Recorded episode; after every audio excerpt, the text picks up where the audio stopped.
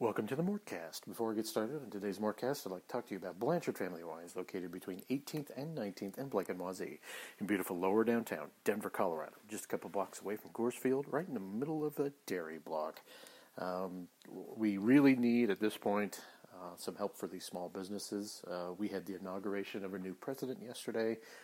Uh, hopefully, this will mean better vaccine distribution, and the more of that comes out, the more we can get back to our regular lives. But in the meantime, with limited capacity, um, and Denver not really at a point where they can go down to a uh, uh, lower level on the color uh, meter that Colorado has, which means increased capacity. Um, until then, uh, maybe go to bfwdenver.com and pick yourself up a bottle of the 2017 Cabernet, which is my personal favorite. Or maybe just uh, get yourself some Pinot. Or, you know, maybe book yourself a virtual wine tasting on bfwdenver.com, which is possibly the most popular thing they've got going since the pandemic began. Um, there's a bunch of options there for you. They got partnerships with Western Slope wineries called West Restoration and Storm Cellars. They got all of that. They have all this available for you to take advantage of. They got their own grapes, which they uh, make out of grapes from uh, Sonoma County, California. So obviously the Pinot is the specialty, but they got in pretty much every varietal that you would need to uh, kind of satisfy your wine taste, uh, wine consuming uh, cravings best wine place in Denver, as far as I'm concerned, hands down. I have been uh, reading for them about almost two years now, and uh, it's been great. I don't get paid for this. I just read. I just do this because I enjoy the place, and I think they need your support. Uh, they are Blanchard Family Wines, located between 18th and 19th and Blake and Wazee in beautiful lower downtown Denver, Colorado, just a couple blocks away from Coors Field, right in the middle of the dairy block. Go to bfwdenver.com, book your virtual wine tasting, or pick yourself up a bottle of that 2017 Cabernet. They are on Facebook and Instagram under Blanchard Family Wines. When you go in, or you talk to them, tell them Jeff Morton from CSG Podcast sent you there. What is up, everybody? Thank you all for joining me on the latest Mortcast, part of the CSG Network. I am, of course, your host, Jeff Morton. Um, this is going to be kind of a wrap up news and notes edition of, uh, of the Mortcast. I don't have a ton of, of, of solid um, news to talk about, so I just kind of want to wrap everything up. Nuggets are 7 and 7. They beat the. Uh, who did they beat? Who, did, who, did, who was the last team they beat? Why is it? Why am I drawing a blank right now? Um, anyway, they're seven and seven right now. God, this is what happens when you get older. Um, and one of those, one of the things that that we have seen is that this Nuggets team has lacked consistency, and they've lacked, lacked consistent lineups. The hope is that now that they're seven and seven, Michael Porter Jr. comes off of his uh, quarantine for having COVID by uh, the time they play Phoenix. Oh, they just beat the Oklahoma City Thunder. Oh my God, getting old sucks, folks. Um, anyway, they uh, played the Oklahoma City Thunder. Uh, they played them, and now they play the Phoenix Suns on a back-to-back at in Phoenix um, situation. So, um, hopefully, and that's the hope that Michael Porter Jr will be available to them for that uh, first game against the uh, the Phoenix Suns. Um, if anyone has been following Michael Porter Jr.'s um, Snapchat, he seems to be okay. Um, uh, we've seen videos of him playing basketball. We've seen him working out, uh, maybe on driving in his car um, by himself. He's never with anyone in any of these videos. So obviously, he is taking care and making sure that uh, he's not exposing anyone. And he has been out uh, since December uh, for COVID protocol slash having COVID. So. Uh, hope is hopefully he can get back. Now the thing is, he comes back. He hasn't played in three weeks. So you're hoping that he can be worked in and maybe not be completely rusty. It's going to take him a while, as we've as I've pointed out quite a bit. Uh, it takes a while to get in basketball shape. Um, I just there's a difference between being in shape and in basketball shape, and that's primarily a cardio thing. So I do not expect him to be anything but rusty coming back. And, when, and and quite frankly, the Nuggets didn't even know how to incorporate him in the first four games he played of the season anyway. Um, we are 14 games in. Nuggets have played 10 games without him, and they were six and four in those games. It was an okay record, but not a great record. Um, this Nuggets team is not what last team's last year's team was. Um, you know that last year's team won a lot of close games to start the year, and that uh, really actually propelled them to having a great record at the beginning of the year. But they were, if people go throw their minds back to the beginning of last year, with Jokic being in the bad shape that he was physically, um, the Nuggets were uh, go getting through by winning clutch games. Uh, they beat the Sixers. Uh, a last second shot by Jokic. They beat uh, the Minnesota Timberwolves on the last second shot by Jokic. Um, it was a situation where they were just winning all of these close games, high leverage games against good opponents. That hasn't happened this year. Uh, we all know that they should have beat the Kings the first game of the season. We all know that likely they should have beat the Dallas Mavericks, and they kind of let that one slip away. Um, there were many things that have happened this year that have not gone their way that did go their way last year. Uh, you wonder if that is a sign of a team that is slipping or if it's a team that is uh, kind of finding their way. We don't know. Um, Memphis has had to, on a different subject, Memphis has had to postpone a ton of their games. Um, uh, it was announced by Woj this morning, as of this recording, that Memphis was going to postpone another three games.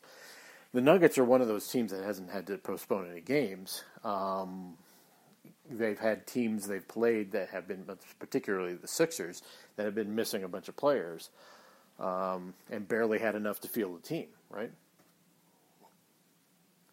But the Nuggets haven't faced that themselves. They had Michael Porter Jr.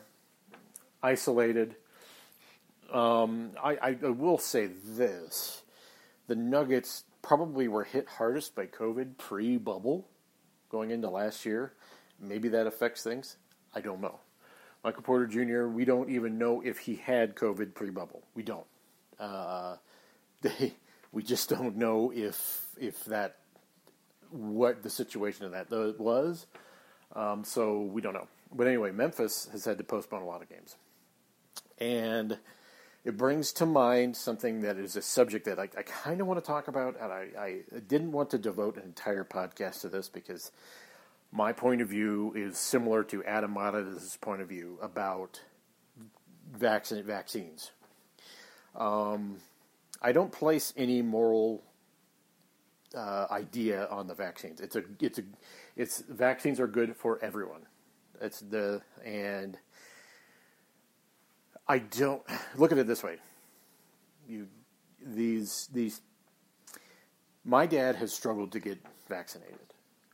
Um, I have been on the phone constantly the last two weeks trying to find a place he can get vaccinated. And largely that is because he doesn't have a primary care care provider, but he does have insurance. So he has no place he can go immediately to get vaccinated. Um, plus, there's not a ton of vaccines. But my dad's over 70.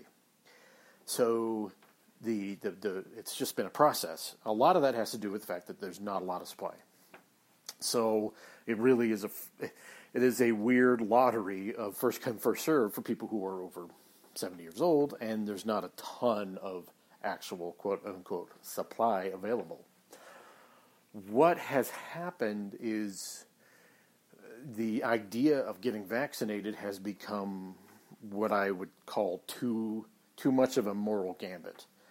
Um, because get, everyone needs to get a vaccine. And one of our big issues right now in this country is a lot of people are resistant to getting a vaccine, particularly people rightfully in the African American community who probably have an inherent distrust of vaccines based on the past in this country. No one on this planet, uh, I don't think, will blame them for being mistrustful of active, you know, vaccines. You get you you get why there is a mistrust there. I think NBA players can go a long way to showing people the way on that sort of thing. Um, and what has confused me is why, say, like Ball Arena's parking lot, which is not being used by right, right by the way, uh, why it hasn't been uh, used for a mass vaccination site. Why hasn't that happened? Why haven't they used the uh, Empower Field parking lot for mass vaccinations? Dick's Sporting Goods Park out here near me, right? Why haven't they used that? Um, there's a lot of questions about how this rollout has been handled um, that hopefully will get straightened out as uh, Joe Biden becomes uh, the as now he's the president of the United States, right? There is a weird dichotomy to where we want everyone to get vaccinated, but we don't want the wrong people to be vaccinated first. And I think, and just in my view, this is my opinion, that is the wrong way to look at this. Um, obviously, people over 70 need to be vaccinated first, first responders, all that stuff. It seems like a lot of the first responders have already been vaccinated, those who, who at least have chosen to be vaccinated have been vaccinated. Um, they haven't if you had, if they haven't got their first dose, they are getting, you know, if they, they haven't got the, they got their first dose and maybe haven't got their second dose, a lot of them. But the process has begun. Um, getting people over 70 vaccinated is absolutely essential. Um, after that, you know, to be to be quite honest with you, folks, I don't consider it jumping the line to get to get uh, athletes vaccinated because I think that would go a long way to helping convince very reluctant people to get vaccinated.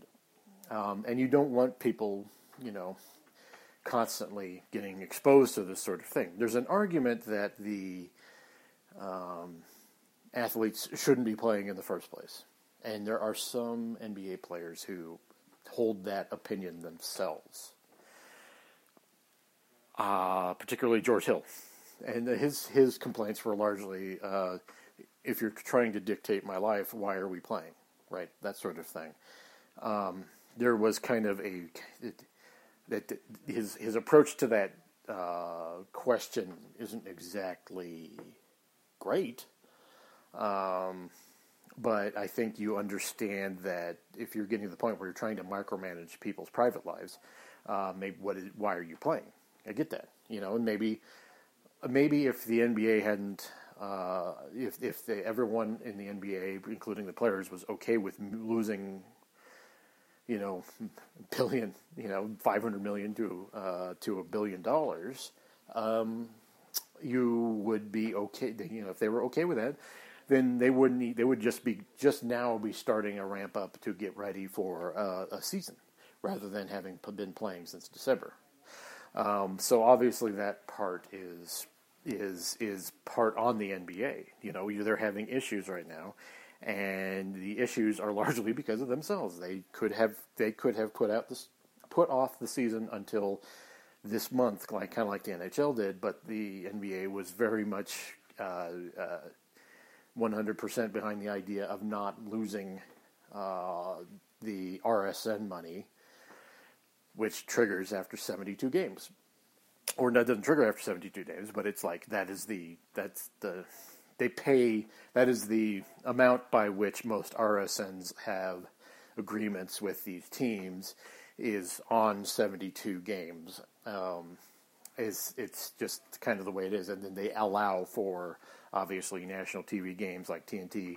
You can't do a simulcast with uh, with uh, RSN games, uh, regional sports network games with TNT. That's exclusively TNT. Uh, so obviously they allow for that. That's why you get the 72 game number. Well, now there's 72 games total this year. That's how they get to that that number. Obviously there is a, a issue with that sort of kind of approach. And I you what makes you wonder how it be, has become kind of this moral gambit. Um, and personally, personally, I don't place that kind of responsibility on people. Uh, I think the idea, quote, I'm ju- jumping the line, is kind of a misnomer when everyone needs to get vaccinated. Um, it is a point of privilege, and it would look bad, but honestly, it, it just just not the way I look at things. Um, I'm 40, you know, in my mid 40s. Um, I'm going to be a while before I get vaccinated. Going to be in the summer, hopefully. So, I mean, what do you do? I think that the NBA is finding this this problem, and they're navigating their way through it. I don't believe they have any intention to stop the year. So, they're just waiting it out until they can get access to the vaccine. And we'll see whether the wisdom of them trying this right now is going to play out and whether it's good. Because we don't know. We don't know how it's going to do. Um, I have sympathy for the people who think that, you know, look, well, I'm a I'm an average Joe who was on the front line, you know. But you know, here's the thing, and this is part of this is uh, my complaint with the way the, uh, the, Trump administration had handled this. They left it to the to the um, public, excuse me, not the public, the uh, states, and each state has different concepts for vaccinating. And in Colorado, specifically, we've had to wait a little longer. Um, there was a news report this morning, like people taking vacations and going to Florida just to get vaccinated. Think about that for a second. It is, it is. People have. There's a largely people understand that this is good and they need it, um, but it shouldn't be this patchwork of different um, kind of ways of operating that we've gone about in this country since the vaccine became available in December. It's only been a month, folks, but it's it's been chaotic, and it's been very very slow, and it's largely because of supply and not, and and operation, supply and operation. If the NBA gets the vaccine, I personally will not be upset at them. But at the same time, you understand the bad optics of it. And the NBA put itself in this position because they didn't want to lose, you know, a billion dollars. So it's a it's a pickle, and I do not draw any sort of big moral issue with it, but I do understand why people would be upset. So that's I guess that's my position. All right. Well, thank you all for joining me on the latest Mortcast, part of the CSG Network. I'm of course your host, Jeff Morton. Uh, I will be back soon with another Mortcast. I'll be talking to you later. Goodbye.